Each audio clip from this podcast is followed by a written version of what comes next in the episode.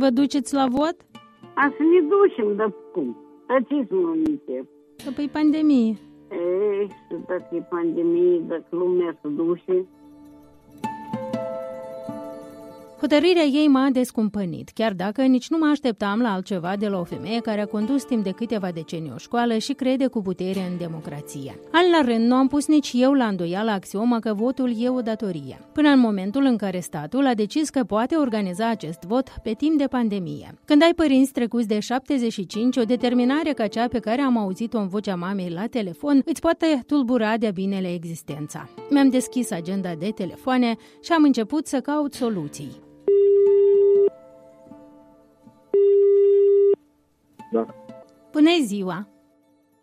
Timp de câteva zile am reușit să stau de vorbă despre problema mea cu șase oameni avizați. Doi doctori, unul din virusologie și altul de la terapie intensivă, o responsabilă de la cei care i-a instruit pe funcționarii electorali cum să respecte regulile sanitare, un observator electoral din România, unde s-au ținut acum o lună alegeri, și alți doi experți medicali, dintre care unul ne-a ajutat să aruncăm o privire spre cele mai recente scrutine din statele lumii. Ce mi-au povestit vă prezentăm foarte curând în timpul emisiunii. Până atunci însă, iată un rezumat.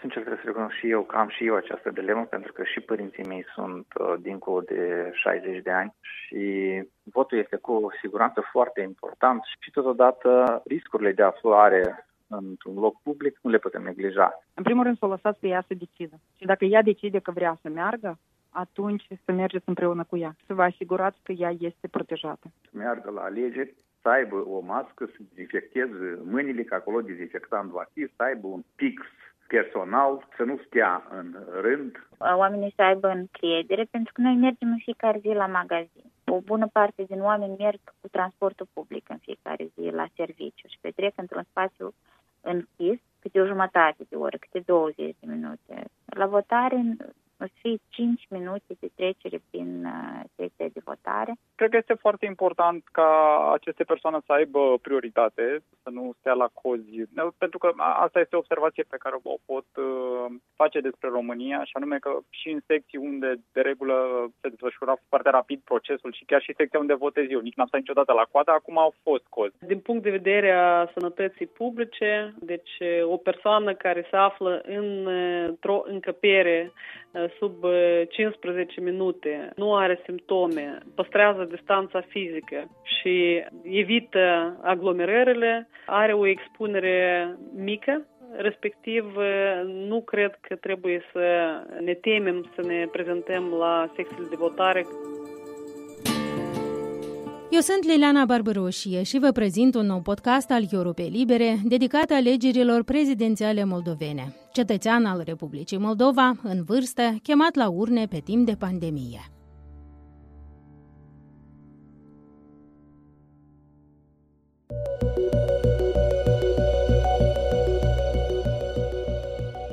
Republica Moldova s-a apropiat de ziua votului cu majoritatea localităților sub cod roșu de sănătate publică. Să fii trecut de 63 de ani într-o localitate aflată sub cod roșu înseamnă să-ți părăsești casa doar pentru o vizită de neamânat la farmacie sau alimentară. Să fie o vizită la secția de votare mai puțin periculoasă decât orice altă călătorie interzisă de regula epidemiologică, m-au lămurit medicii cu care am vorbit. Primul dintre ei, Ștefan Gheorghiță, șeful secției control al bolilor respiratorii de la Agenția de Sănătate Publică. Nu, regula aceasta e valabilă numai la necesitate, la farmacie, la alimentare, a cei care sunt încadrați în câmpul de muncă la muncă. Se face excepții pentru alegerile care vor avea loc pe data din 1 eh, noiembrie. Aceasta nu înseamnă că persoanele după 63 de ani nu trebuie să se protejeze. Dar ar fi mai bine eh, dacă o persoană care are maladii eh, concomitente, care nu chiar bine se simte, poate nici chiar fizic, că la 75 de ani nu toți sunt bine fizic, ar trebui să se adreseze la biroul electoral la locul de uh, trai, ca să vină la domiciliu, voteze la domiciliu. Depinde de starea. Sunt persoane la 75 de ani care starea lor arată ca de 50, dar sunt care arată mai greu, un merg în cârjă, un alta. Probabil că aici ar trebui să le dea un coridor verde sau ar trebui să vină la domiciliul. La cât eu cunosc, pot adresa ca să voteze la domiciliu. Dar totodată știți că s-a după, decis după... ca după trei, chiar dacă omul vine cu febră, să-l lase să voteze. Asta nu e un factor de risc, adică poate ar trebui vârstnicii să vină în prima parte a zilei. Cred că da, vârstnicii trebuie să vină în prima uh, parte a zilei. Dar Nestret, ca specialist, sunteți îngrijorat? Eu nu sunt îngrijorat, fiindcă التطاولات المسؤوله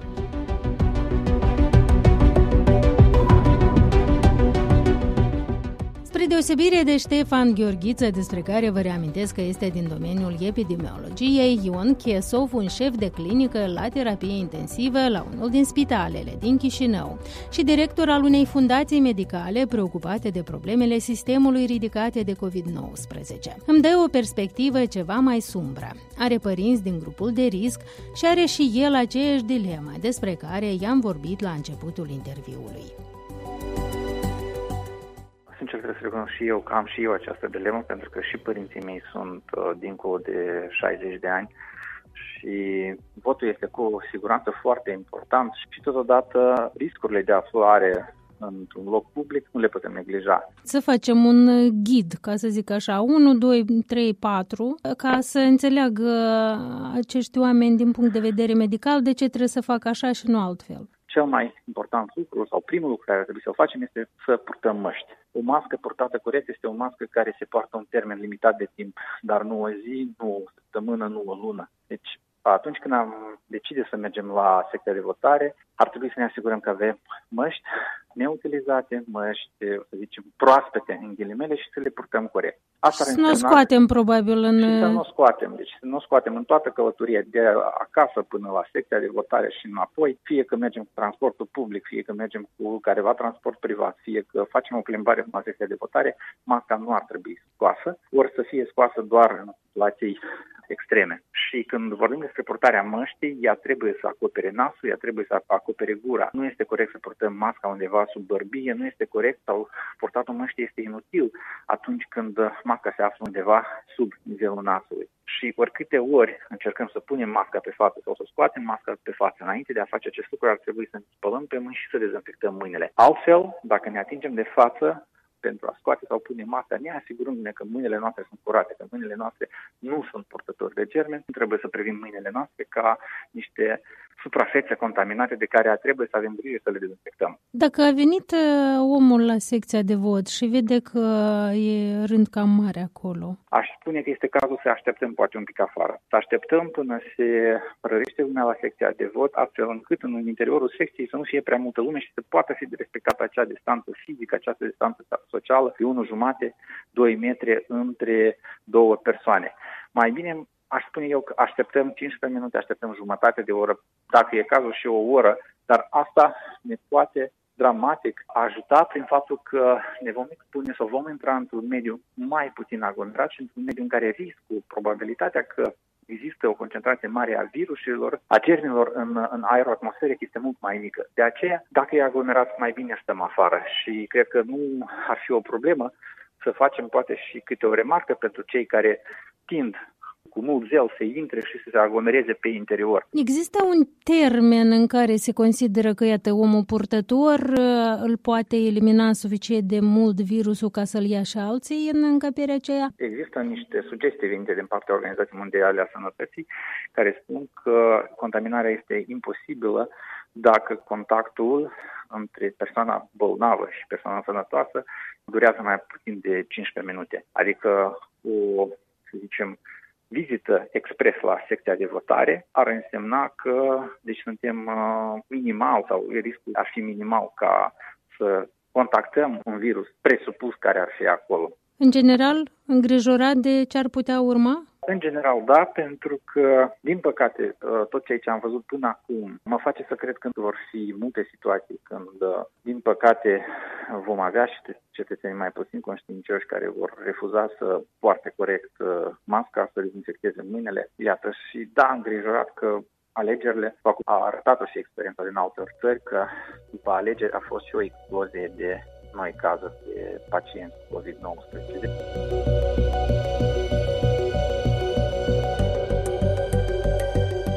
Pe Ala Tocarciuc, care mi-a vorbit în multe relatări despre epidemie în această jumătate de an, o caut la telefon ca să testez cât de îngrijorată e o expertă în sănătate publică, în pragul unui vot ce nu se mai poate amâna.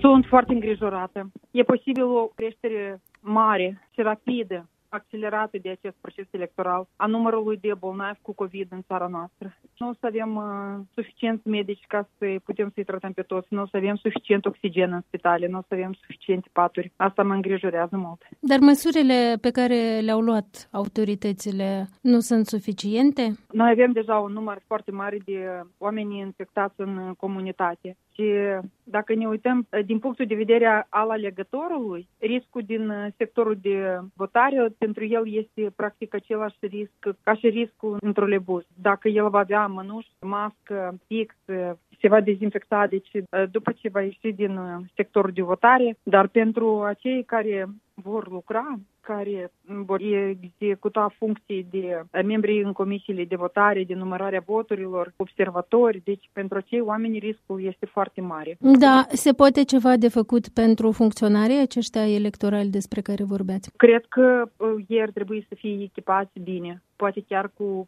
halate de astea de unică folosință, cu viziere, cu măști care să fie schimbate la fiecare patru ore mănuși dezinfectanți. Cred că aceste măsuri ar diminua cumva impactul, pentru că ele lucrează. Acum, eu trebuie să recunosc că am o dilemă în zilele astea, să o las pe mama mea să meargă la vot, mama mea fiind un vârstnic de 75 de ani cu alte comorbidități sau cum se numesc ele. E bine când pun eu întrebarea asta? Desigur că e bine că vă puneți, pentru că fiecare din noi este în primul rând om și ține la cei dragi. Și atunci, uh, uh, desigur că ne punem întrebarea ce este mai importantă, viața mamei sau uh, exercitarea votului. Părerea mea că dacă putem să le asigurăm siguranța, atunci trebuie să le permitem lor să decidă dacă ei vor să meargă să voteze, ca să nu-i marginalizăm. În rest, pentru cei care sunt vârstnici și vor să meargă la votare, eu aș porni o campanie ca cineva din nepoți să meargă cu ei, să-i ajute, să îmbrace masca, mănușile, să scoată buletinul acolo, că trebuie să se legifereze, deci să nu-l dea comisii de votare, să-l țină în mână. Deci să fie ca un fel de suport. Și atunci poate ei mai simplu ar trece prin acest proces. Pentru că nu poți să-i privezi de dreptul de a vota, dar în același timp nu poți să-i expui riscului. Cred că alegerile trebuie să aibă loc părerea mea că deja noi am consumat foarte multe eforturi pentru aceste alegeri și ar fi bine ca ele să înceapă și să termine și să, să trecem de, de asta, dar desigur că mă îngrijorez ce o să facem cu cei bolnavi. Asta este inevitabil, că o să avem număr mare.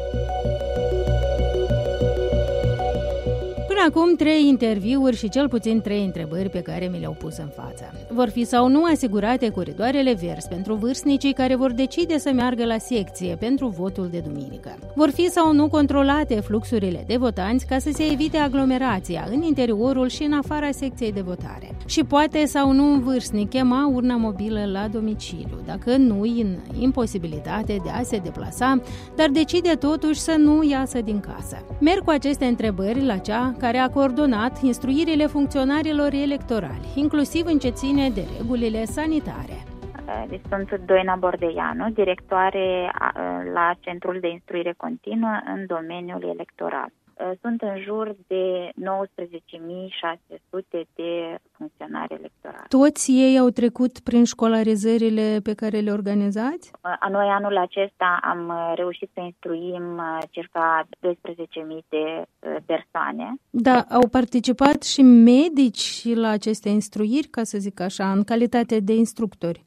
Nu, nu au participat, dar noi deci am elaborat setul de materiale didactice care se referă la măsurile de protecție și le-am avizat la Autoritatea Națională de Sănătate Publică. Ce le spuneți acestor oameni despre situația în care, iată, un vârstnic poate nu, nu are deficiențe locomotorii, dar solicită urna la domiciliu? Se poate întâmpla acest lucru? Adică are dreptul în condițiile astea speciale? Trebuie de precizat câteva lucruri aici. Urna mobilă se solicită cu două săptămâni înainte de ziua uh, votării și până în preziua votării la ora 18.00. În acest caz, simpla cerere scrisă este suficientă pentru a chema echipa mobilă acasă. Nu este nevoie de vreo justificare. Deja în ziua alegerilor, dacă alegătorul dorește să cheme urna mobilă, va trebui, în afară de cererea scrisă, să prezinte și un certificat medical. Deci o dovadă a urgenței stării sale de sănătate. Și un vârstnic uh, care se teme să meargă la secție poate face lucrul ăsta? Dar ar trebui să facă solicitarea până în preziua alegerilor, uh, ora 18. Acum, ce le spuneți funcționarilor uh, electorale de cozi? Iată, dacă se formează coadă la secția de vot, ce ar trebui să întreprindă ei?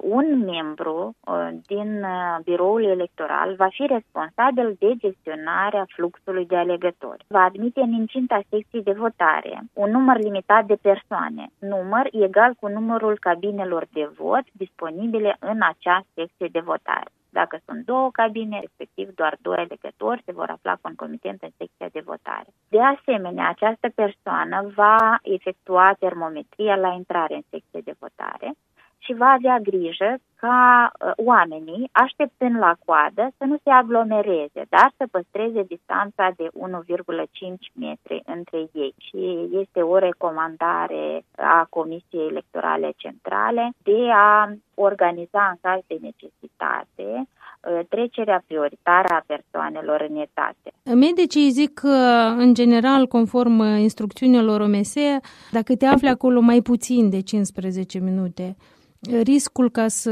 iei virusul e foarte mic. În principiu, pentru a vota nu ai nevoie decât de câteva minute, 3-5 minute. În incinta secției de votare, având în vedere că vor fi admiși doar atâția alegători câte cabine de vot sunt, alegătorul va petrece exact atâta timp cât este nevoie pentru, pentru votare, nu mai mult. Noi am instruit funcționarii să evite contactul uh, cu aceleași obiecte, de exemplu.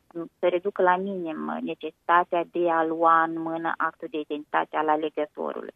Sau dacă o fac, funcționarii, conform regulilor, vor purta ziua întreagă mănuși, mască și vizieri, evident, respectiv să-și dezinfecteze foarte des uh, mâinile.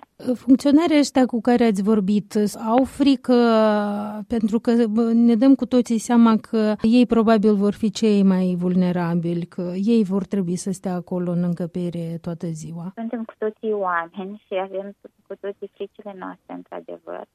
Este o provocare foarte mare și este chiar un act de curaj, dedicație, aș spune eu. Da, eu tot la asta m-am gândit. Trebuie să ai curaj ca să accepti o chestie de asta pe timp de pandemie. Trebuie să fii foarte atent și noi am instructat să, să fie foarte atent, să aibă grijă și de sănătatea proprie, dar și de sănătatea celor din jur. La Septimius Pârvu, specialist în procese electorale la Expert Forum în România, am apelat ca să aflu cum s-au respectat regulile sanitare de alegători și comisiile electorale în țara vecină, acum o lună, că românii și-au ales primarii. Întâi de toate, caut să aflu dacă explozia de îmbolnăviri din România, despre care auzim zilnic la știri, are vreo legătură cu alegerile ce s-au ținut la sfârșit de septembrie. Cred că în acest moment este foarte greu să zicem exact cât la sută din aceste cazuri reprezintă alegerile. Însă, dacă ne uităm și în țările din jur unde au avut loc alegeri, uh, au existat astfel de creșteri și este cumva normal, pentru că este un proces în care intră foarte multă lume în contact. Iar, din păcate, în Republica Moldova deja numărul este, este destul de semnificativ. În aceste condiții uh, este foarte important modul în care se vor asigura uh, condițiile de siguranță. Uitându-vă la experiența României, ce sugestii ați avea, poate, de formulat acum la o lună și ceva după acel uh, exercițiu? Um, cred că cea mai importantă chestiune pe care am ratat-o parțial, aș zice, a fost aceea de a stabili din timp regulile de siguranță. Pentru campania electorală, de exemplu, regulile au fost stabilite cu câteva ore înainte să înceapă campania. Au fost competitori care cu siguranță nu le-au respectat. Deci, cred că în primul rând regulile trebuie stabilite din timp. E adevărat că până la alegerile mai este foarte puțin timp, dar asta este o lecție pe care, pe care am învățat-o și sper să o putem uh, pune în practică mai bine pentru alegerile parlamentare din 6 decembrie care se apropie. Și uh, cred că foarte important este, este comunicarea. Credem că și la acest capitol a existat o deficiență, pentru că Uh, da, a existat o campanie de informare în general în ceea ce înseamnă a, a te proteja uh, de COVID, dar în ceea ce privește alegerile nu cred că a existat suficientă comunicare. Și în cele din urmă cred că contează foarte mult modul în care se vor organiza birourile electorale. Cred că este o chestie care ține de, de, de fiecare secție, de fiecare birou. Modul în care se vor asigura că alegătorii poartă măști, că se dezinfectează și toate, toate aceste uh, aspecte. Ce spun uh, observațiile noastre despre participarea vârstnicilor? Au participat? Au ales să participe da, da. la acest nu vot? Cred că, nu cred că a fost o problemă. Cred că este foarte important ca aceste persoane să aibă prioritate, să nu stea la cozi. Pentru că asta este o observație pe care o pot uh, face despre România, și anume că și în secții unde de regulă uh, la alte alegeri se desfășura foarte rapid procesul și chiar și secția unde votez eu, nici n-am stat niciodată la coadă, acum au fost cozi. Deci COVID-ul este, un, este o chestiune pe care trebuie să o ținem, de care trebuie să ținem cont, dar pe de altă parte, cred că atâta timp cât fiecare dintre alegători se protejează cum trebuie, cred că eu, eu aș recomanda ca, ca alegătorii să meargă la, la vot. Mânarea alegerilor are anumite limite, adică nu, nu putem să le amânăm, uh, nu știu, la, la infinit și întrebarea pe care ne punem este, va fi, nu știu, în martie, în februarie, în anul viitor. Uh, de exemplu, parlamentarele noastre ar putea fi înființe până în martie. Întrebarea este, va fi mai bine? Deci cred că în aceste condiții trebuie să vedem cum pot fi organizate cât mai, cât mai în siguranță și să ne asigurăm că acele categorii care sunt uh, uh, mai sensibile uh, primesc tot suportul membrilor comisiilor electorale și, uh, în general, a administrației electorale. Republica Moldova și România nu sunt singurile state ale lumii care nu au amânat procese electorale din cauza pandemiei. Cea cu care am aruncat o privire peste ce a ieșit din asta este Stella Bivol, directoarea Centrului Politici și Analize în Sănătate de la Chișinău.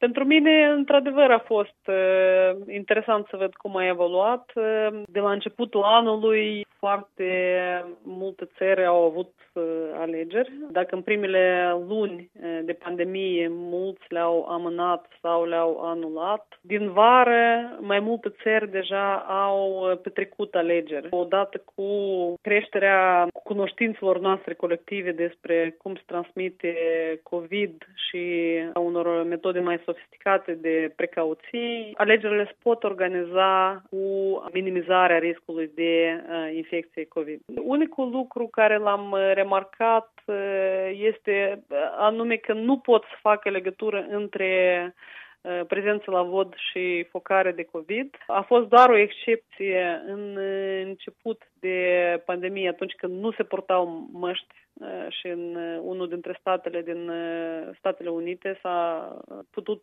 face legătura între votare și infectare, dar riscul cel mai mare este micșorarea prezenței la vot. Din acele 15 țări care au dat date, 9 au avut participare mai mică la vot. Adică efectul este mai degrabă asupra rezultatelor alegerilor decât asupra pandemiei. Din ceea ce ați văzut până acum în procesul de pregătire acestui scrutin. Uh, vi se pare că s-au luat toate măsurile necesare de precauție?